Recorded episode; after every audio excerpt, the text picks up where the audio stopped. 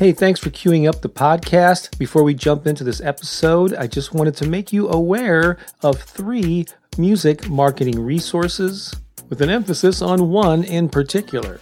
There's a good chance you're already familiar with my flagship title called the Guerrilla Music Marketing Handbook, and perhaps even the 5 Minute Music Marketer.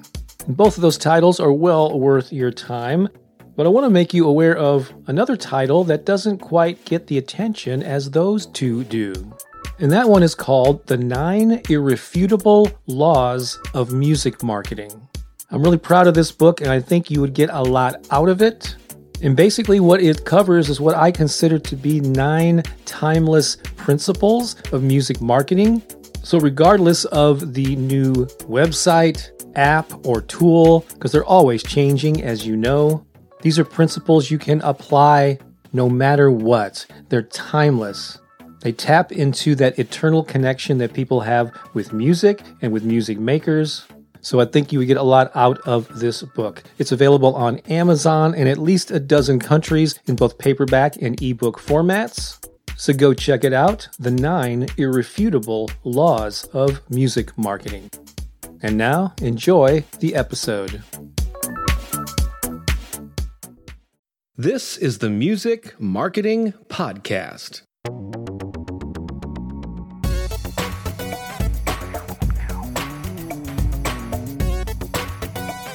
How artists and creatives can thrive while sheltered in place. Man, there's a title I never thought I would uh, be using anytime soon. Welcome to a special edition of the podcast. I'm your host, Bob Baker, and Wow, so much has changed in just the last few weeks. As you no doubt have been affected by it, I'm sure. No matter where you are in the world, this is touching you in some way. Yes, our normal, predictable lives have been turned upside down. And people in the performing arts, in particular, like musicians and actors, the venues, recording studios, I mean, just all the different services and the companies and the people who support the arts have seen a lot of their livelihoods disappear. Gigs canceled, tours postponed indefinitely. Yes, these are challenging times, and my heart goes out to you if you're feeling fearful and disoriented and stressed and maybe even in panic mode. I've been there myself in the past week off and on. So it's natural. You're a human being. Give yourself a break. However, I'm going to put a positive spin on this because I also think that it's a time when we as artists can let our creativity shine. Because in my view, artists are better equipped than most people to find solutions and think beyond the normal. I mean, we tend to forget that sometimes, you know, when it comes to our art and our performance we're innovative. We think outside the box. And then other areas of our life, we just shut that down. So here's a chance, an opportunity to put your creativity to good use in your life and to also serve the world. So in this episode, I'm going to share some of my, I call silver lining thoughts about ways that artists can respond to social distancing and this era of self quarantines. But most important of all, I want your ideas on ways that you are staying active, ways that you are continuing to create, and hopefully ways that you're earning a little bit of income too. How are you stepping up and pivoting and adapting to these surreal times that we're in? Also, what innovative things have you seen other artists do that you'd like to share? So, one of the best ways to share your thoughts is to leave a comment on the blog post version of this episode that I put on a website called Medium. It's medium.com. You could start a free account there, and then you're able to leave a comment on this blog post. I have a link to it in the show notes of this episode. However, if it's easier for you to send it to me by email, if you're on my email list, you can just reply to one of my emails, or if we're connected on social media, you can reach out to me that way. But Medium would be the best place actually to leave your thoughts. And the reason that I'm encouraging all of this is that I plan to compile the best ideas and share them through a series of upcoming podcasts and blog posts. So think of me as a clearinghouse of good ideas of how we can all move through this together. And I'm going to share those far and wide with as many artists as I can reach. So let me get the conversation started and we'll just continue it in the weeks ahead. So the obvious thing, which we're already seeing a lot of, is for performers and presenters. This includes teachers and authors and anyone who presents to an audience. They're starting to deliver their goods online. And using tools like Skype, Zoom, Facebook Live, Twitch, and YouTube, creatives can still serve their audiences and even request payment or tips during live broadcasts. In fact, I did this very thing just the other night. Whether you know it or not, I've been teaching weekly improv classes. I do monthly shows here in my hometown of St. Louis. It's just an art form that I've really loved for many years and been teaching it for the last several.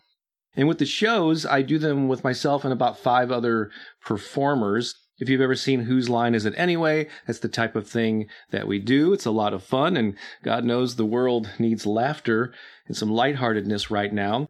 But the venue where we perform at has canceled all of its events, as every other venue in town has done. And so, what do we do? Well, we could have thrown in the towel and just said, well, just wait it out and we'll come back when we can do them again there.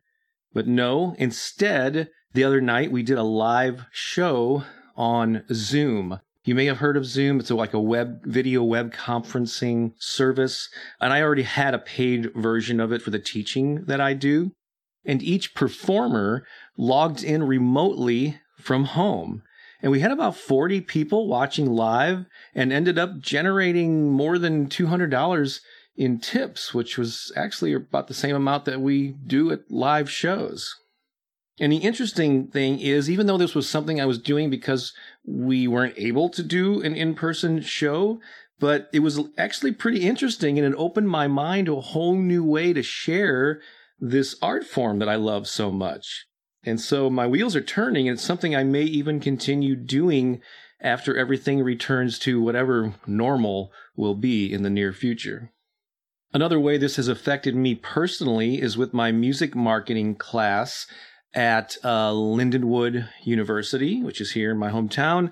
And for the rest of this spring semester, like most schools, will hold classes online only, also via Zoom.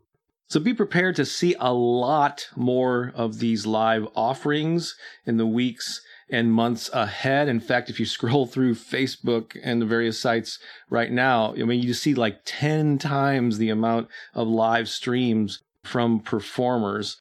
And also, I'm just going to throw this out there. Please do your part to support your favorite performers and teachers and presenters, whereas we're all in this together. But let me ask you, and this is a great thing to leave in the comments section on Medium, is what else can creatives do to continue sharing their talents and get paid for it? What unique spin can be put on these live virtual events to make them stand out or just make them more interesting and appealing? Again, leave a comment or shoot me an email and add to that conversation. And then, beyond the business use of all these streaming tools and digital options that we have, what innovative ideas will emerge to connect people in real time? Already, I'm seeing Facebook watch parties growing. Netflix, I hear, has a Chrome extension for watching movies and shows remotely with friends. And it also allows viewers to chat about it in real time as you're all watching the same thing. So I have a lot of faith in the uh, creativity and innovation of the human race.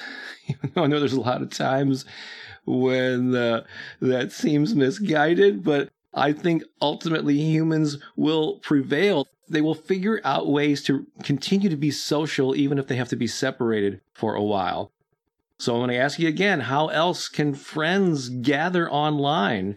How about online trivia nights or costume parties, uh, poetry readings? Can you do a paint party by remote? And here's another thing to think about. While a lot of the focus is on being sequestered at home, what about small groups of people who meet outdoors? I mean, as long as everyone agrees to remain safely apart, six feet or more, I mean, could you organize a nature walk or a bird watching group or something that happens outdoors? It couldn't be a very large gathering of people, it have to probably be 10 or under. But let's not forget to get out in nature and breathe some fresh air, get some sunshine on our faces. Because at least in the hemisphere where I'm at, spring is about to spring into action. So that's something I'm looking forward to is sitting on my front porch, walking around the neighborhood. Hopefully the local parks will continue to be open. So hopefully you're in a situation where you're not imprisoned in your own home. Just think of how you can work through this. How could you be innovative? How could you actually make some damn lemonade out of these lemons? So these are just a few of my thoughts to get this conversation started. I would love to hear yours. Again, go to that link on Medium, sign up for a free account if you don't already have one, leave a comment there, or contact me in some other way that we may already be connected. All right, thanks for listening. I hope you're doing well. My prayer is that you are remaining calm, that you're making the best of this and that your moments of fear and panic are short lived and that we all continue what we're meant to do during this lifetime, and that's to create and share our gifts with the world. We just may, for the time being, have to do that in a different way. All right, take care. I'll be back and talk to you soon. This is Bob Baker saying so long for now.